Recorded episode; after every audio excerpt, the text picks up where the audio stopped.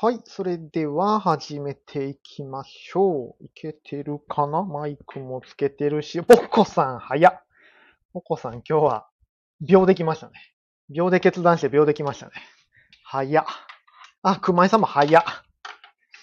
なんか、これ、こういうの見てると、なんか昔の、あ、ハモリアさんも早っ。ポコさんずっとスワイプして待ってた。なん、すごいな。こういうの見てるとなんか昔の、あ、ゾウ使いさんも早っ。早っ。さあ、通知が決まんねん、熊井さん。あ、通知決まんのか。そっか。通知決まんねんな。なるほど。それは、いいっすね。さすが。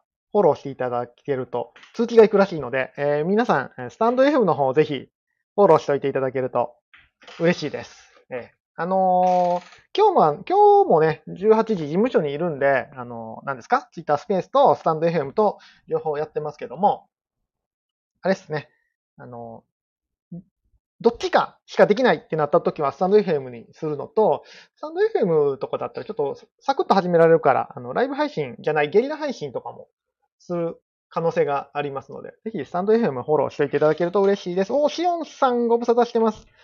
こんにちは。手振っていただいてる。えー、熊井さん、スマホ触り放題の仕事の、仕事中ですか？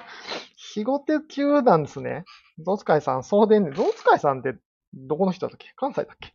なんか、真ん中らへん？なんかいいろんなとこ行ってはるから、どこの人かいつも忘れる。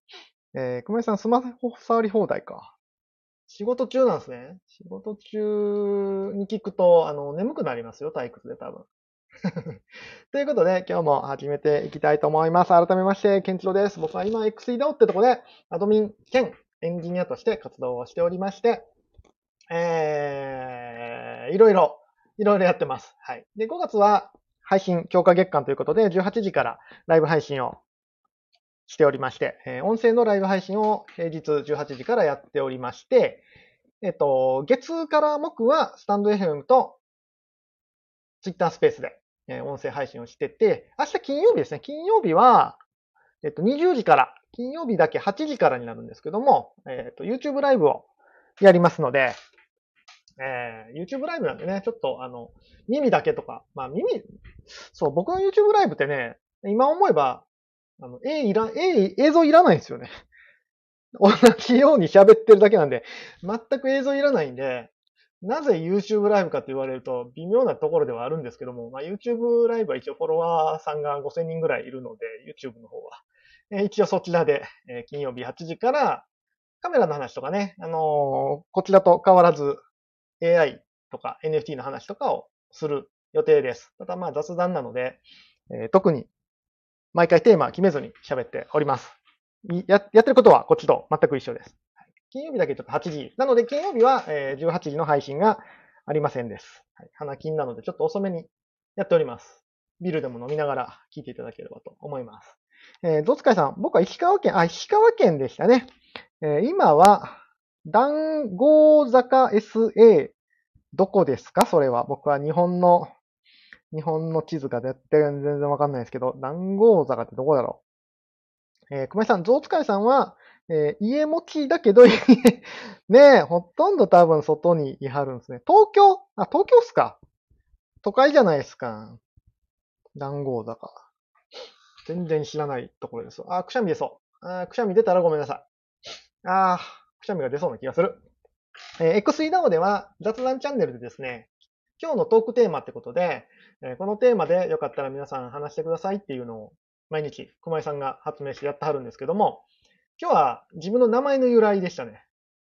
なんか面白かったですね。ああの、案外、案外みんないろいろ考えてというか、いろんなところから由来があって、面白いなと思いました。僕はちなみに今、ケンチロでやってるんですけども、ケンチロはあれです。あの、昔ね、ドラゴンクエストっていう、ドラゴン、ドラゴンクエスト知らん人はおらんか。ドラクエがね、あったんですけども、今もそうなのかな？ドラクエってね、名前4文字までしか入れられないんですよ。そう。で、僕名前、ケンイチロだったので、全然入らないですね。長い名前だったので。なので、ケンイチローを短縮して、えーケンチロになったという由来があります。でケンチロはね、実はあの、最近使い始めたんですよ。去年ぐらい一昨年ぐらい？去年かおと、もうちょっと前か。あ、もう2年ぐらいになるか。実はケンチロっていうのはね、あの、ずっとえっ、と、最近になってから使い始めてて、あれ？談合坂は山梨でやんす。山梨でしたね。山梨らしいです。まあ、もうひょっとしたらいろんなとこにあるんじゃないですか、談合坂なんて。談合してた坂でしょ？多分。談合して悪いことしてた坂のことを多分談合坂って言うんじゃないですか、全国の。悪いことしてるとこは全部全部談合坂になってるんじゃないですかね。知らんけど。そう、実はケンチロってあの、ここ数年で言ってて。それまではね、本名で活動してたんですよ。永田健一郎でずっと、ツイッターも、えー、YouTube も全部やってたんですよね。で、あの、ある日、ある日ね、まあ、僕、飽き性なんですよね。飽き性なこともあって。あのー、なんだろうな、とある人に言われたこともあ、言われたのがきっかけだったんですけど、なんか永田健一郎は硬すぎるって言われたんですよね。なんか発音的にも、漢字的にも。キャラクターと合ってないって言われて。あ、そうなんや。僕結構自分の名前好きな、僕、結構自分好きなので、あの、自分の名前とかもね、結構好きなんですけども、そうか、長田健一郎はちょっと硬すぎるのかと思って、なんかその辺、そのところってさ、あ、どうつかいさん、ここは山梨なのか東京だと思ってた。やっぱ東京らしいっすよ。談合坂。多分いろいろあるんでしょう、談合坂。え、談合坂で合ってるよね、読み方。だから談合してた坂なんですってきっと。悪い人たちが。だから多分いろんなとこにあるんですよ。あ、ゼロさん、こんばんは。いつもありがとうございます。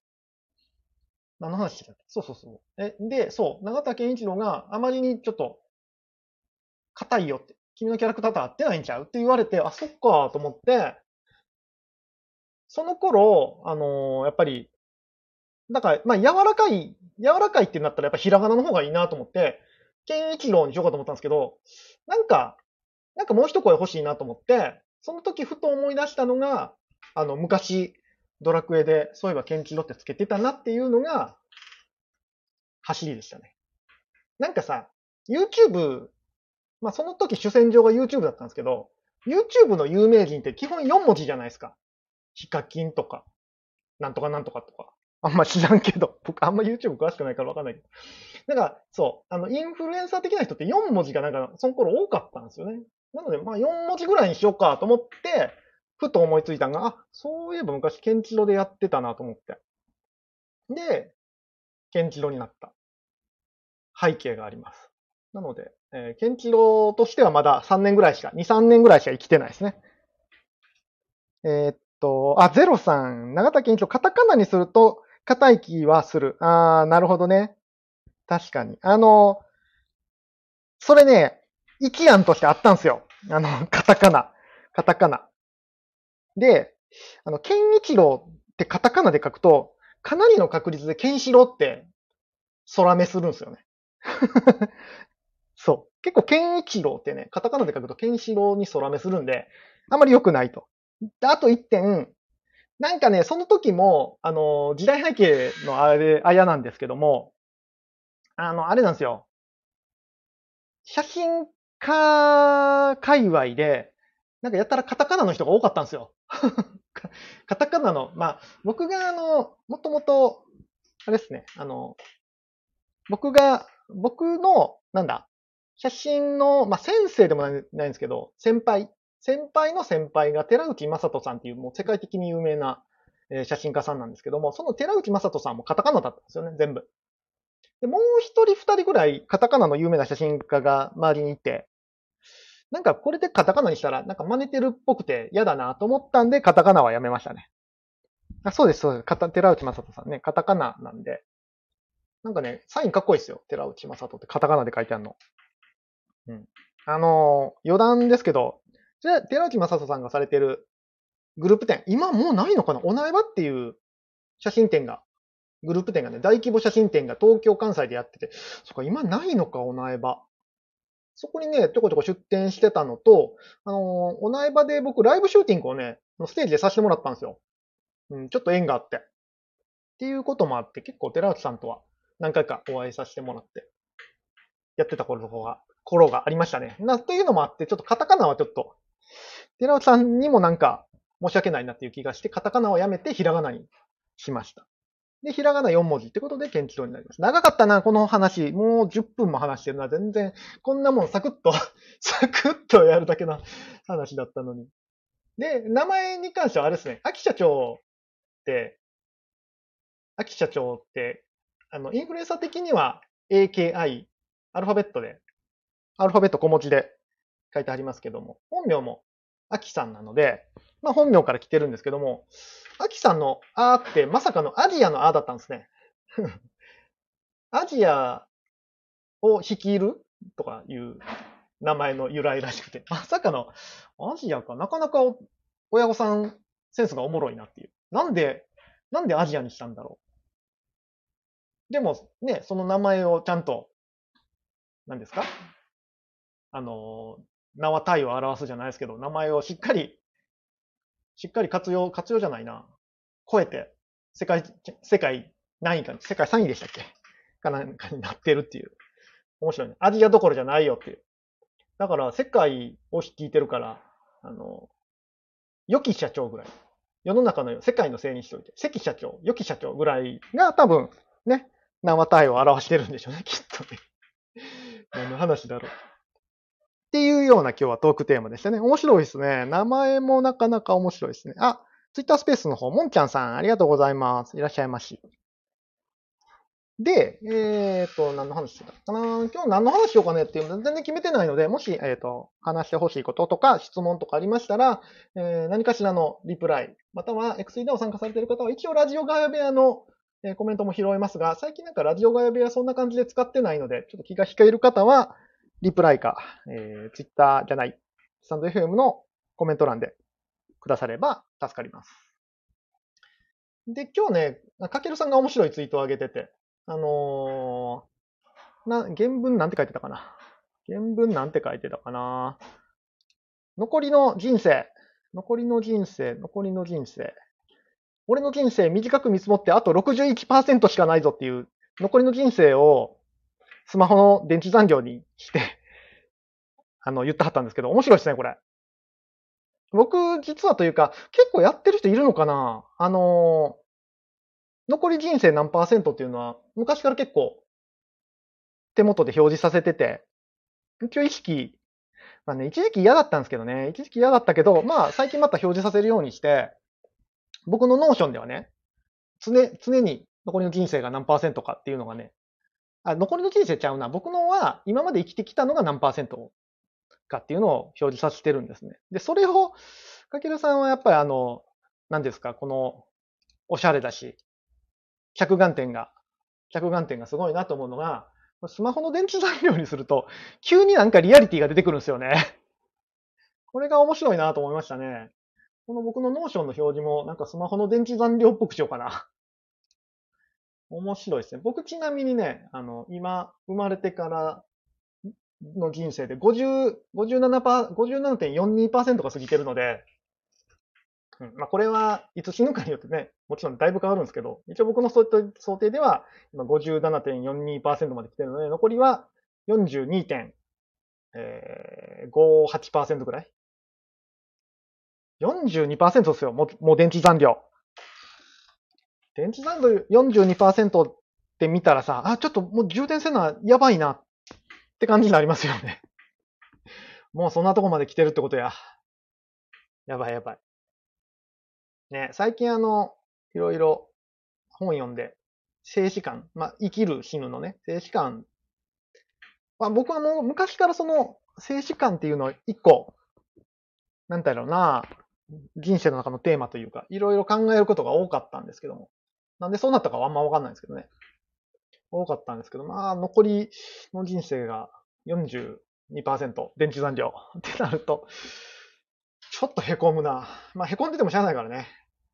この電池残量をなんとか活用できるように頑張っていきたいなというふうに思います。漫才師みたいな入り方になった。面白い。皆さん電池残量。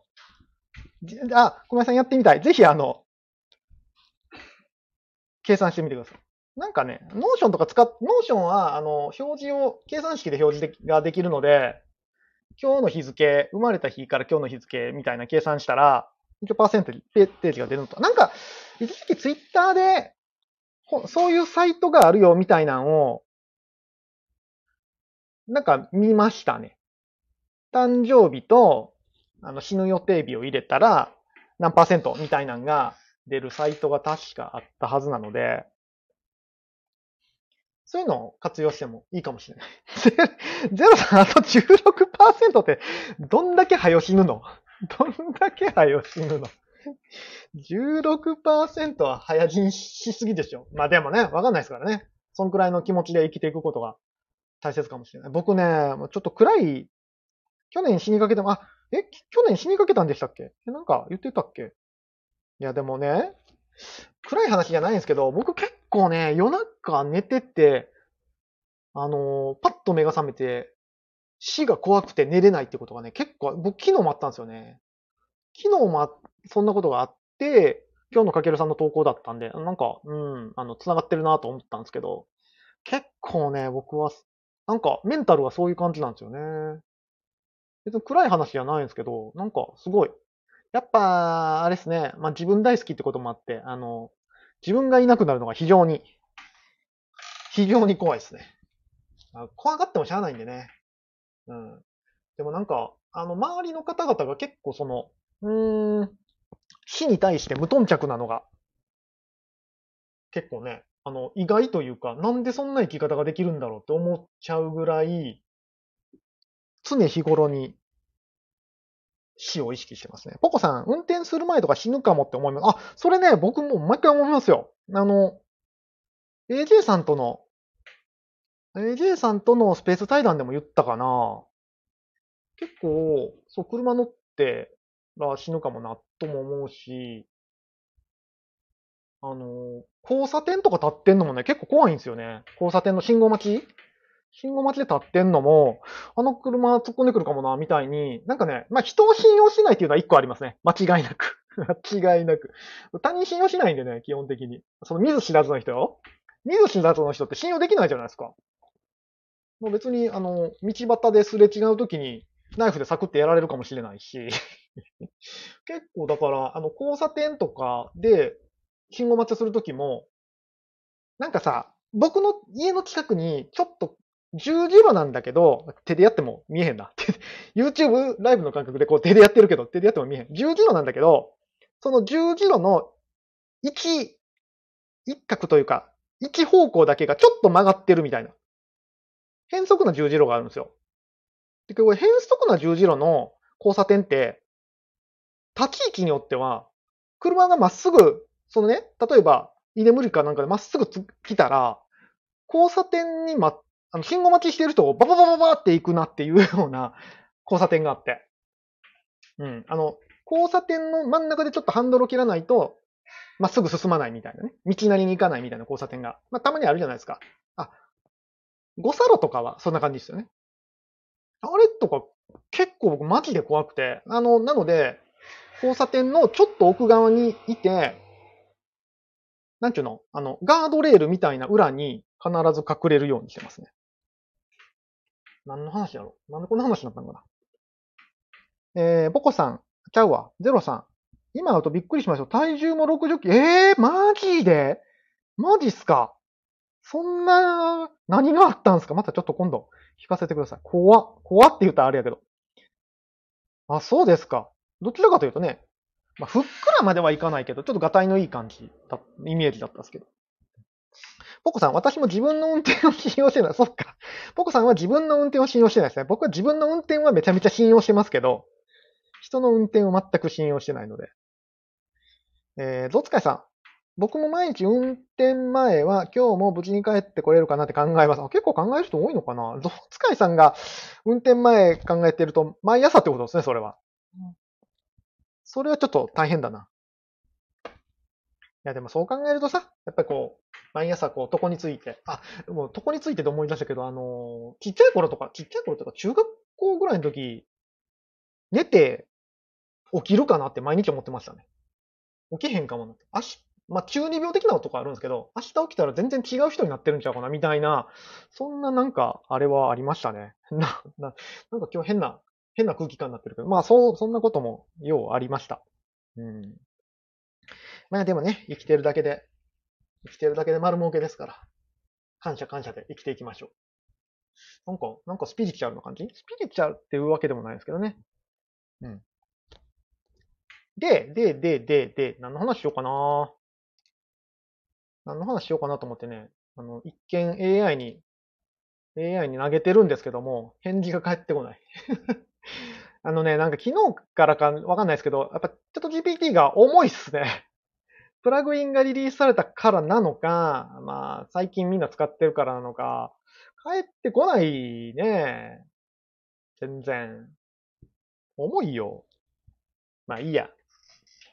えっ、ー、と、昨日からね、ちょっと、えー、チャット GPT の新たな機能として、プラグインとブラウザアクセスがリリースされたよっていう話を昨日ね、ちょっとしてて、えー、まあね、これはゲームチェンジャーというか、本当に、チャット GPT としては本当に今、スタートラインに立ったんじゃないかなっていうぐらいキラー、キラーコンテンツ。キラー、キラー、ん？キラーアプリじゃないしな。コンテンツでいいかな。っていうふうに思います。返事が来ない、返ってこない AI、ちょっと笑う。いや、AI ね、結構僕のことバカにしてるんでね。うん。お前ごときが、みたいな感じで多分思ってるんで、あの、全、嘘返してあり、平気でしますからね。でね、今日もその、まあ、今日午前中、滋賀県まで撮影行ってたんですよ。また今日も遠かった。今日朝早かったんですよね。久々の6時半起きをしたので、もう眠いっすけど。えー、6時半起きで滋賀県まで行って、えっ、と、午後に帰ってきて、帰ってきてからちょっとね、あの、また、チャット GPT で遊んでたんですけど、いろんなね、プラグインがリリースされて、もうすでに60個、70個ぐらいあるんですよ。うん。で、昨日はなかったやつもあったりして、なんかさらにもう追加されてるみたいな。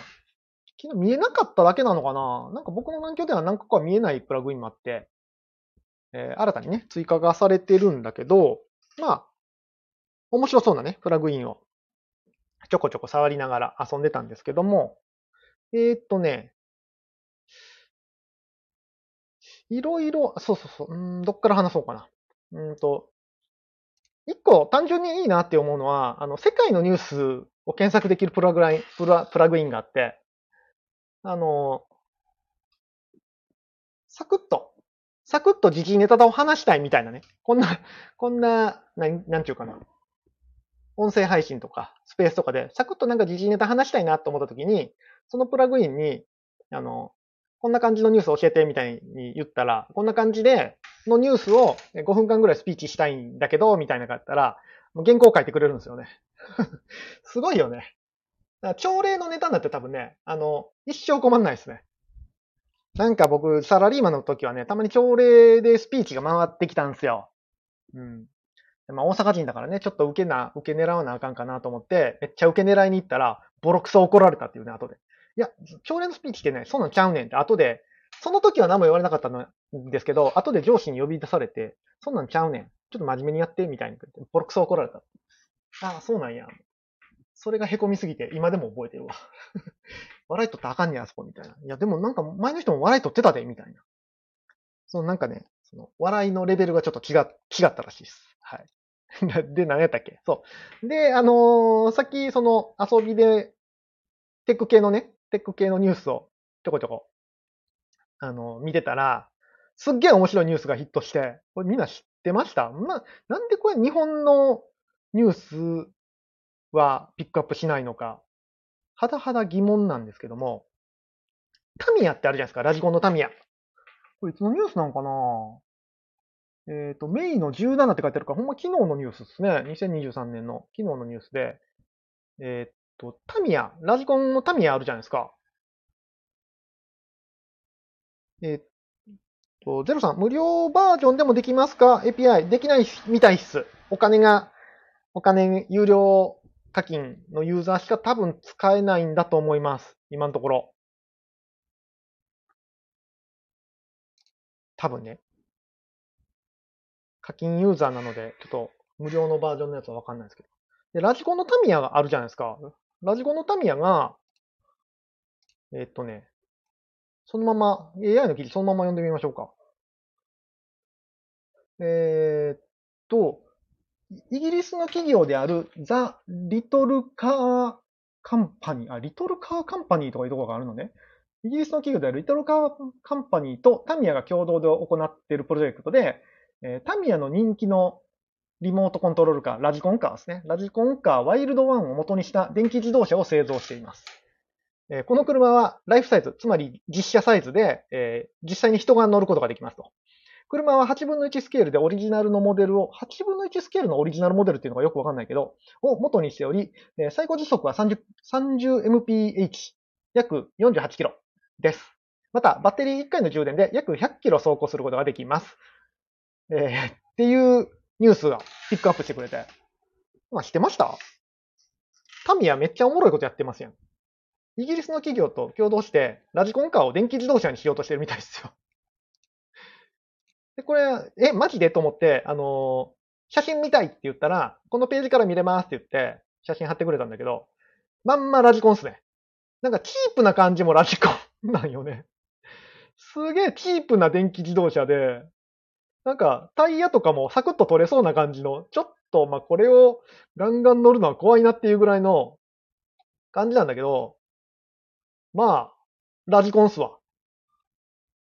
ラジコン。完全に。これあれ、ツイッタースペースの方、みんな、今日はあれやからな。みんなスタンド FM にいるから、ちょっと貼れないんだけど。後で僕に、僕のツイッター見てもらったらリンク貼っときますわ。ポコッとボディ外れそう。いや、そんな感じ。マジでそんな感じっすよ。マジでそんな感じ。だからなんかこれ、企業とやってるって言ってるけど、なんか趣味で、趣味で、なんか、よくさ、あの、アメリカのなんか金持ちみたいなのが趣味で作っちゃったよ、みたいな。デロリアン作っちゃったよ、みたいな感じの、あるじゃないですか。あれの、あれのノリで作った感じがする。すごいよ、これ。っていう、面白ニュースまで、え AI ピックアップ してくれます。あの、日本の、日本に関連がある世界のニュースなんかあるみたいな、テック系でみたいなんで、やったら、それが出てきました。こんなんね、あの、夕方のワイドショーとかでやったらいいのに。こんなん受けないんでしょうね。絶対おもろいけどね。タミ、あの、オリジナルリモートコントロールカー、まあ、RC、RC カーですかね。RC カーのファンとしてはまさに夢のような製品と言えるでしょう。で、AI が言ってくれてます。えーゼロさん、その大きさでサーキットで、プロポ使ってレースしてほしいな。あ、あ、あの、操作はプロポでやるんですか？操作は外からプロポで。あ、それ面白いですね。あの、鈴鹿サーキットとかなんかで。どっから見よう。ヘリコプターとかに乗らな、操作できないっすね。昔、テレビ大阪でさ、まあ、こっちは大阪とかテレビ大阪でテレ東か、テレ東系列で、朝の7時何分からタミヤの番組やってましたからね。タミヤ、タミヤのなんなんかのチャンネル。やってましたからね。あれで、こう、ラジコンの、ラジコン選手権みたいなのやってて、すげえなーと思って見てましたわ、ちっちゃい頃。タミヤの番組とかあったんですよ、昔。そんな感じで。えー、ゼロさん、ドローンと同じでスマホゴーグルか。なるほど。スマホゴーグルだったらもう運転したらいいんじゃないですか。中に入って、あ、中に入って操作プロポでやりましょうか。難しいなアクセルこうでしょで、手でこうやるんでしょドリフトとかしたら面白そうですね。あジェイコさんがラジオガヤ部屋にガヤガヤって貼ってるけど、絶対これ聞いてないパターン。あの、エアー、エアー視聴者をやってるんですね、ジェイコさん。ジェイコさん、まだ幸せ真っ只中なんですかね。ガヤガヤ。ガヤガヤ。一応じゃあスタンプで反応しておきましょう。ラジオガヤ部屋。XC ダウンに参加されている方は、ラジオガヤ部屋のコメントも一応拾います。はい。一応3つ拾ってます。あ、ジェイコさんいる ジェイコさんいたわ。ごめん。いないって言っちゃった。いたわ。ジェイコさん、こんなん聞いてる場合なん？今。聞いてる場合じゃないでしょ。あ、シンタンさんも、いつもありがとうございます。シンタンさん、今日はそっちですね。えー、ゼロさん、乗ってないからこそできるドリフトがあるのでは？あるでしょうね。乗ってないからこその操作は多分、やっぱ恐怖心とかがさ、全然違うでしょうから。レースなんてほぼ恐怖心ですからね。ってな感じで AI の進化がすごくてですね。今日は何、そのワールドニュース、ワールドニュースいいっすよ。ワールドニュース普通に面白い。で、あとね、失敗、失敗の話もちょっと一個言っとこうかな。あのー昨日からちょっとやりたくてやりたくて、AI 使ってやりたくてやりたくて、もう仕方がないことがあったんですけど、結果できませんでしたっていう話にはなっちゃうんですけども、何やりたかったかって言ったら、あの、金曜日にね、金曜日の8時から、そのライブ、YouTube ライブやってますっていうのがあって、そこの台本を AI に書いてもらおうかなと思ったんですよ。で、一応週刊カメラニュースみたいな感じでやってるので、1週間のニュースをまとめて、えー AI に台本書いてもらおうかなと思って、どうにかしてできないかなと思って、めちゃめちゃいい方法を思いついてたんですけど、これ結果できなかったんですけどね。めちゃめちゃいい方法思いついたんだけど、できなかったです。そういうことかって言ったら、あの、RSS って知ってます？皆さん。RSS。RSS は何の略かな？わかんないけど、ブログ記事とかを、あの、なんていうんですか、登録しとけば、ブログ記事って大体 RSS 発行してるんですね。知らん間に。RSS として RSS リーダーっていうとこに登録しとけば、ブログの更新とかあった時に通知してくれたり、あと、例えば10個も20個もね、その RSS を登録しとくんですよ。例えば、ジェイコさんのブログと熊井さんのブログとかを全部 RSS 引っ張ってきて、RSS リーダーに読み込ませておくと、その自分のピックアップした記事で一覧が作れるみたいな。新着情報の一覧が作れるみたいなのが、最近使ってる人いるんですかね？僕はめちゃめちゃ、まあ、このね、YouTube のネタ探しのために結構なニュースサイトを横断して見てるので、いちいちね、あの、アクセス、サイトアクセスしてて見たらめんどくさいんで、RSS、RSS リーダーで各ニュースをチェックしてるんですけども、その RSS を AI に読み込ませたら、勝手に全部記事にしてくれるんじゃないかっていう。これ、俺天才って一瞬思ったんですけどね。すごくない？それもしできたら、自分の好きなサイトからの情報を取ってきて、まとめてくれたり、えー、何ですかね、台本にしてくれたり、できそうじゃないですか。さっきあの、ワールドニュースいいよって言ったんですけど、ワールドニュースでね、同じことできるかなと思ってやったんですけど、カメラ系ニュースで、えっと、ピックアップしてって言ったらね、えー、まずアップルが透明、透明な B2 スタジオバズプラスイヤホンを発売しました。全然カメラニュースじゃない。全然カメラニュースじゃない。音質だけではなく、デザインも透明なボディが特徴的で、これまでのイヤホンとは一線を画す新製品となっております。全然カメラニュースじゃない。でもう一個、えー AI 技術のスタートアップ、アップステージが新たな AI サービスを発表しました。えっと、OCR とドキュメントプロセッサーといろいろ組み合わせて、えっと、カメラの画像認識を組み合わせることで、様々な用途に活用活用できる可能性を秘めています。うんカメラ使ってるけど、カメラのニュースじゃない。って感じで、ちょっとね、うまくいかなかったんですよね。何個か、あの、プロンプトを頑張ってやってみようと思ったんですけど、あの、僕が期待してるカメラのニュースにはならなかったんですよね。やっぱこれはソースが、そのカメラ系の専門のソースじゃないから、やっぱり新製品の情報とか噂とかは多分ないんですよね、ここのデータに。で、やっぱデータとして自分が好みのデータを、まあ、だから AI ってさ、こう学習させて、そこから答えを出すなんだけど、RSS で情報まとめとけば、いわゆる学習データみたいなのが作れるんじゃないかなみたいな、簡易的に。このデータベースの中からデータピックアップしてきてみたいなのができるんじゃないかなっていう、俺天才って一生思ったんだけど、そう、何回も言うけど結果できなかったんですよね。で、できない理由としては、まあ、これ、ただ多分ね、今んとこできない。今んとこできないんですよ。うん、あと、ちょっと技術的な問題もあるんかな。えっと、できなかった理由は、僕が使ってる RSS のリーダーが、えっと、ロボットクロールを拒否してるみたいですね。やっぱりまあ、頭いいな。頭いいな。えっとね、ウェブページってロボットテキストみたいにクロールを制御することができるんですよ。これちょっと技術的な話になってきて、うん、わからんかったら、うん、わからんかったら、またちょっとなんかコメントでくだされば、ここわからんって言ったらさらに説明するんですが、あの、ロボットテキストでウェブページのクロールを制御できるんですね。例えば、このページはクロールしてほしくないとか、うーんと、なんか、いろんな制御ができる。僕もあんま詳しくないけど、できるんですよ。で、今んとこ、えー、チャット GPT、OpenAI のウェブブラウジングはそのロボットテキストを尊重してるみたいですね。うん。これあの、ロボットテキストに書いても、無理やりクロールするとかいうことはできるんですよ。別に技術的には全然できて、ロボットテキストを無視してクロールとかできるんだけど、一応今のブラウジングは、まずロボットテキストをチェックして、クロールするなって書いてたら、その中は参照しないようになってるみたいですね。ロボットテキストのが、えクロールを拒否してますっていうエラーが出てきました。うん。残念。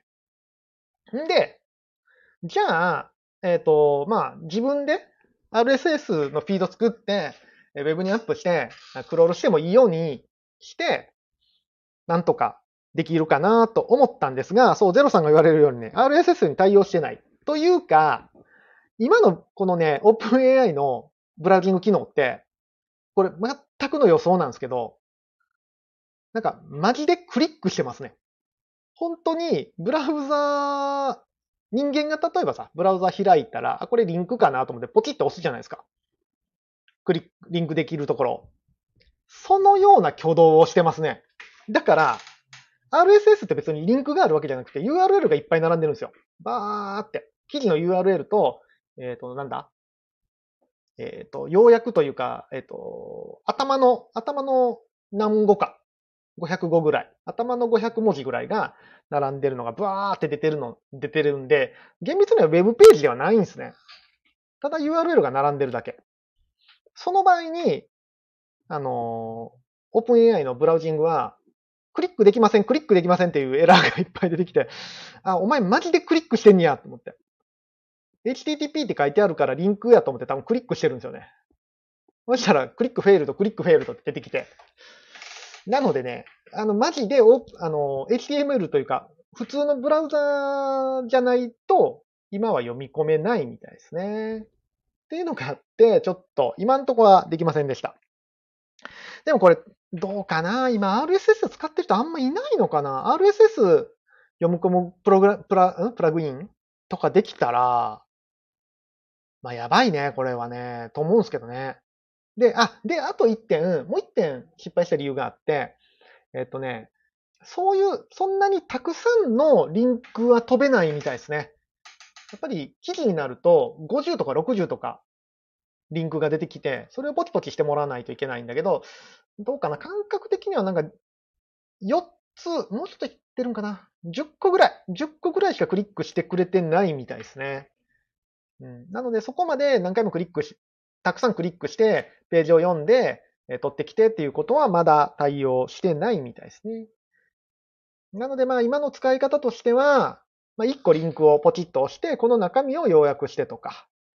うん、なので、そう、ネットサーフィンの感覚でバーって行ってっていうような指示は今のとこはちょっと対応してないみたいです。ひょっとしたらなんか、やり方によってはね、プロンプトのやり方によってはできるんかもしれないですけど、ちょっとまだそこは見出せてないですね。なんかね、Python、Python って結構その、クロールが得意なんですよね。Web のクロールが。なので情報引っ張ってくるの得意なので、なんかその辺と組み合わせてうまいことできひんかなーってさっきから、あの、この配信の1時間前ぐらいから考えてるんだけど、ちょっと今んとこ思いつかない。まあでも時間の問題だと思うんですけどね。うん。PDF はね、PDF 系のプラグインは結構何個かあって、同じような似たようなプラグインが、プラグインがいっぱいあって、PDF はね、情報の宝庫だと思うので、だから、そうそう、そういう意味では PDF も多分ブラウジング機能では読みに行けないんでしょうね。本当にブラウジング機能って HTML のちゃんとした、なんちゅうのかな。あの、人間が見れるようなサイトじゃないと、ちょっとクロールしてくれないみたいですね、今のところは。なので。えー、ゼロさん、RSS を Python でテキストファイルに読み出せないのかな？そうそうそう、そういうのは多分できるんですよ。で、今度そうするとね、あのー、問題、別の問題が出てきて、あの AI に入力するプロンプトって結構文字制限があるんですよね。なので自分でテキスト作って読み込ませちゃうと結構その文字制限にかかるのと、もし API 使うんだったらめちゃめちゃ金がかかる。めちゃめちゃ金がかかっちゃうので、ちょっとね、その方法もあんまり美しくないなって思ってます。うん。ネロさんの言われる方法だと多分、お金と時間をかければできると思います。Python で全部テキスト持ってきて、バーって何万文字にして、それを、えー、OpenAI に読ませて、GPT に読ませて、台本とかはできるとは思いますね。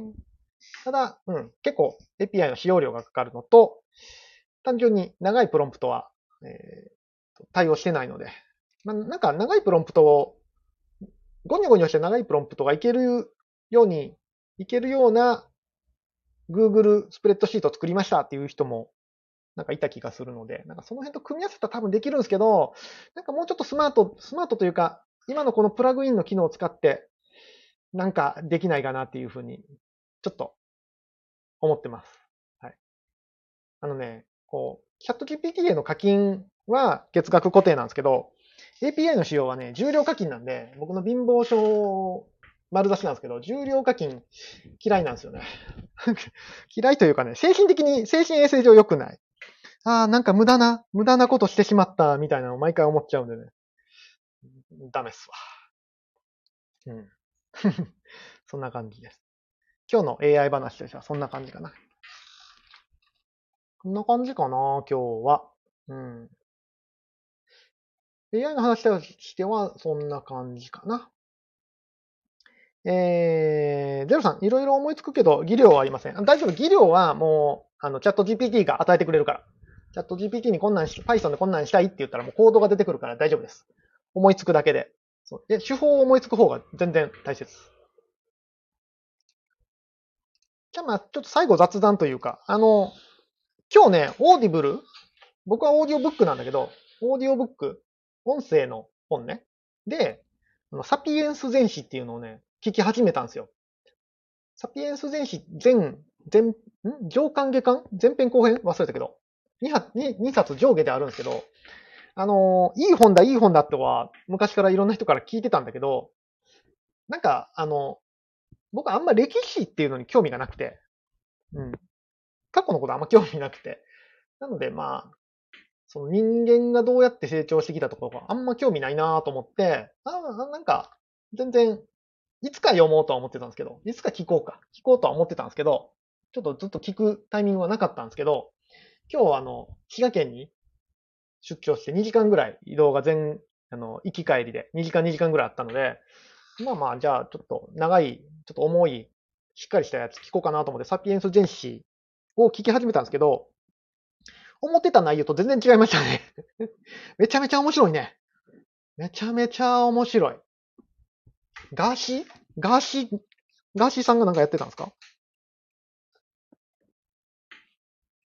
めちゃめちゃ面白い、これ。あの、まだ、まだ最初の最初ぐらいしか聞いてないんですけど、やっぱ人間と他の動物の違いみたいなところがやっぱ中心なんですよ。で、後半、あの、まだこれ、あの、最初の最初かしか聞いてない人の意見と思って聞いてくださいね。後の方で全然違うとこ書いてるかもしれないけど、最初聞き始めの時に、えっ、ー、と、何だったっけな？そうそう。あなるほどと、いろいろなるほどと思ったんですけど、人間だけが脳がでかいんですよね。脳がでかいっていうのは、生きる上で、普通にジャングルとかで生活する上では、かなり不利になると。不利になる。なぜかって言ったら、頭が重い。すごく重い。重くなっちゃう。ってことは動きが機敏にはできない。動きがどんどんね、鈍くなるんですよね。脳がでかくなっていくと。確かに。頭重いもんね。で、えっ、ー、と、あと、なんだ、燃費が悪くなる。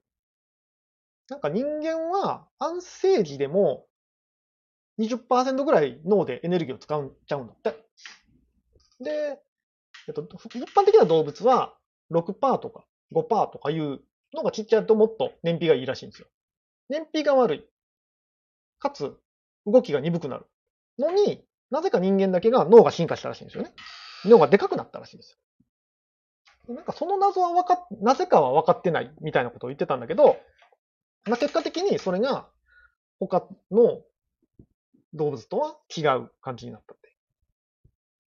まあ、そ、それはそう面白いなと思ったんですけど、そっからですよ。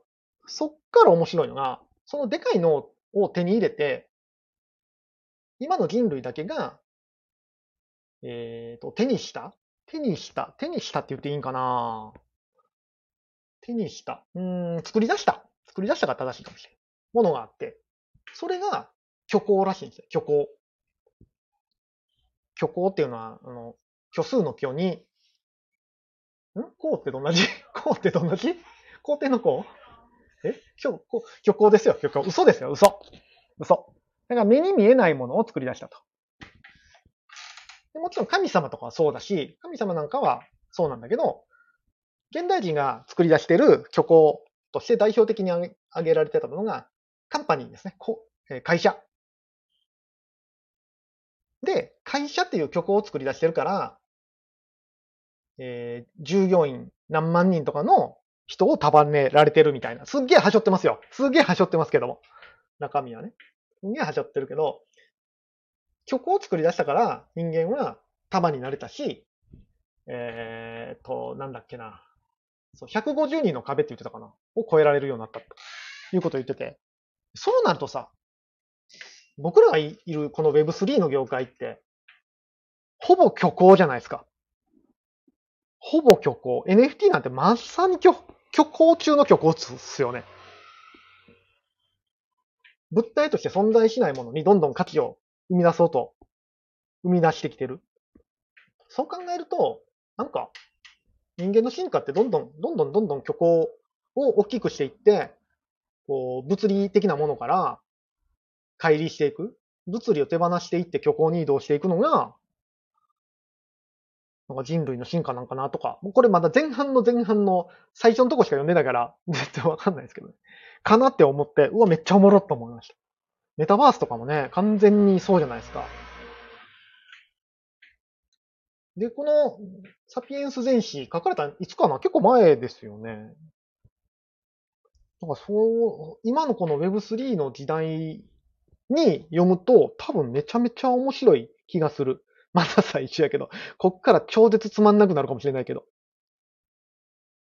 て思いました。えー、ツイッター、僕のツイッターに、えーとリンクを貼ってるので、気になる方は、買ってみてください。長橋さん、JPEG という虚構に課金してます。そう、まさに、まさにそうなんですよね。多分昔なんて、その、デジタルデータに価値があるなんて、まあそれ NFT の前からデジタルデータ買うっていう習慣あったと思うんですけど、デジタルデータなんかね、多分昔の人にとっては何の価値があるのって思っちゃうけど、それに価値を、虚構を生み出してるわけですよ。新たな人類は。うん。で、ね、いわゆる漫画のキャラクターとかいるじゃないですか。最近、推し活も漫画のキャラクターを推してますよね。秋社長もなんか夢の中で、えっ、と、夢、夢語ってる中の一つに、高木さんを推したいみたいな。高木さんを広めたいみたいな。あの完全に虚構ですよね。え、高木さんってほんまにいるんかな？ほんまにいたらごめんなさい。僕全然わかってないから。ほんまにいたらごめんなさい。けど多分まあ虚構を愛してるわけですよ。昔だったら多分考えられないですよね。なんで？なんでって思って。どんどんどんどん虚構を作り出して、それに、そ、そこと、この現実のラインを、えー薄めていく、うんにじませていくっていうのが人類の進化なんじゃないかなっていうふうに今日聞いてて思いました。これなんか最近の話だけで言ってますけども、ちょっと昔の話で言っても、その虚構とリアルの境界線を曖昧にするっていうのは、もうずっと行われてて、例えば日本でいう、日本の考え方として、八百万の神ってあるじゃないですか。何にでも神様がついてる。例えば石ころには石ころの神様がいて、えーっと、例えばここニベアには、ニベアハンドクリームにはニベアハンドクリームの神様がいるみたいな。これまさに現実と虚構の境界線をにじませてる行為ですよね。現実のものはあるんだけど、見えない虚構の神様がいる。ここをむむ紐付けてると。で、これ多分、そう、人間は昔からやってて。で、さらに、そう、進化していくと今みたいな、現実にあるものと、虚構のものを、いろいろ結びつけていってるんだな、というふうにね、思いましたよ。めちゃめちゃ面白い。ただ、あのね、聞いてる途中で寝てしまったんで、もう一回ちょっと聞き直さなダメです。電車で帰り、帰り道、帰り道とか帰りの電車でね、聞いてたら、もうすっかり寝てしまいまして。新快速乗ってたんでね、1時間ぐらいずっと電車に言われてると、まあ、20分ぐらいで寝ますね、基本的には。ので、もう一回ちょっと聞き直して、ちょっとまた面白いと、多分ね、ちょっとこれ Web3 にめっちゃ繋がる気がするんで、ちょっと、またなんか気づきがあったら、シェアしたいと思います。寝たんかーい03。寝たんすよ。電車寝るでしょ。めっちゃ。眠いし。疲れたし。いや、撮影結構疲れるんですよ。今日もね、2時間がっつり撮影をしましたんで。そうそう。で、えっと、昨日本の話をしたんですけど、ちょっと本をね、今、積んであったやつを全部読み切ってしまったんで、また皆さんのおすすめ本があったら、なんかで教えてもらえると嬉しいです。ちょっと本をまた、なんか何買おうかなと思ってるんで、おすすめ本なんかがあったら、ぜひ教えてください。ってことで、今日はこんくらいにしたいと思います。本当はね、30分くらいで終わらせたいんですけど、また長くなっちゃいました。で、毎回言ってますけどね。え明日は金曜日ですので、20時から、えライブ配信、YouTube ライブを配信する予定です。えなので、18時の音声配信は、金曜日はありません。なので、えーまあ、YouTube8 時からですけども、暇で暇でしゃあない方は、8時に YouTube に来ていただけると嬉しいです。何の話するか全く決めてないので、Z8 の話とかもした方がいいんかな フォロワー、フォロワーさん的にはね。まあちょっと考えて、AI に相談しつつ、話す内容は決めようかと思います。じゃあ、今日はこんくらいにしたいと思います。Twitter スペースの方、シンダさん、最後までありがとうございました。いつもありがとうございます。スタンド FM の方は、ゼロさんたくさんコメントありがとうございます。小前さんもいつもありがとうございます。駄菓子こと DK DKD さんも、DKD さんもいつもありがとうございます。あ、ハモリヨさん。ハモリヨさんありがとうございます。お疲れ様です。ポコさんも、今日は一番乗り、ありがとうございます。ゾウツカイさんも、東京か、えー群馬か、え、群馬？どこやったっけ？談合してるとこで、えーいつも、いつもありがとうございます。談合してるところから、ようこそいらっしゃいました。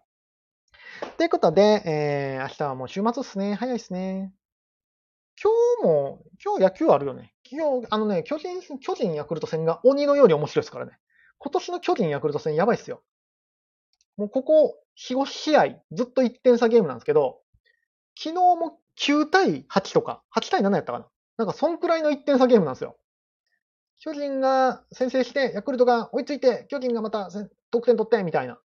でその前は逆で、ヤクルトが得点取って、みたいな。すんげえ面白いんで、えー巨人戦、今日も楽しみに見ましょう。週末は F1 もありますからね。スポーツで大忙しです。ということで、じゃあ今日はこんくらいにしたいと思います。では、皆さん、明日もヒーローの心でありがとうございました。